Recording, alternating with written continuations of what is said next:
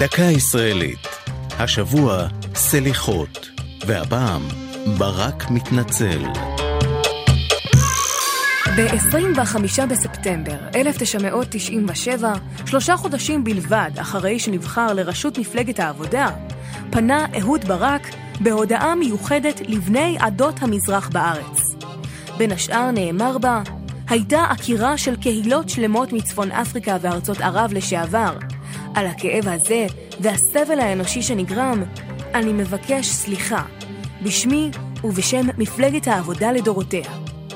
התנצלות זו נולדה על רקע שנים של ניכור בין מפלגת העבודה על גלגוליה השונים לבין יוצאי ארצות ערב במדינה.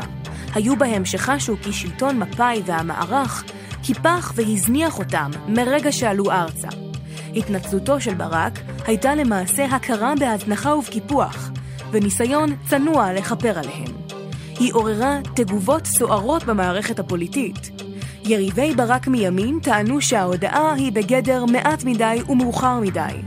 חלק מחבריו למפלגה טענו שיש בה משום התנשאות.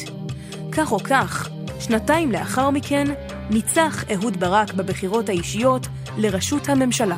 זו הייתה דקה ישראלית על סליחות וברק מתנצל.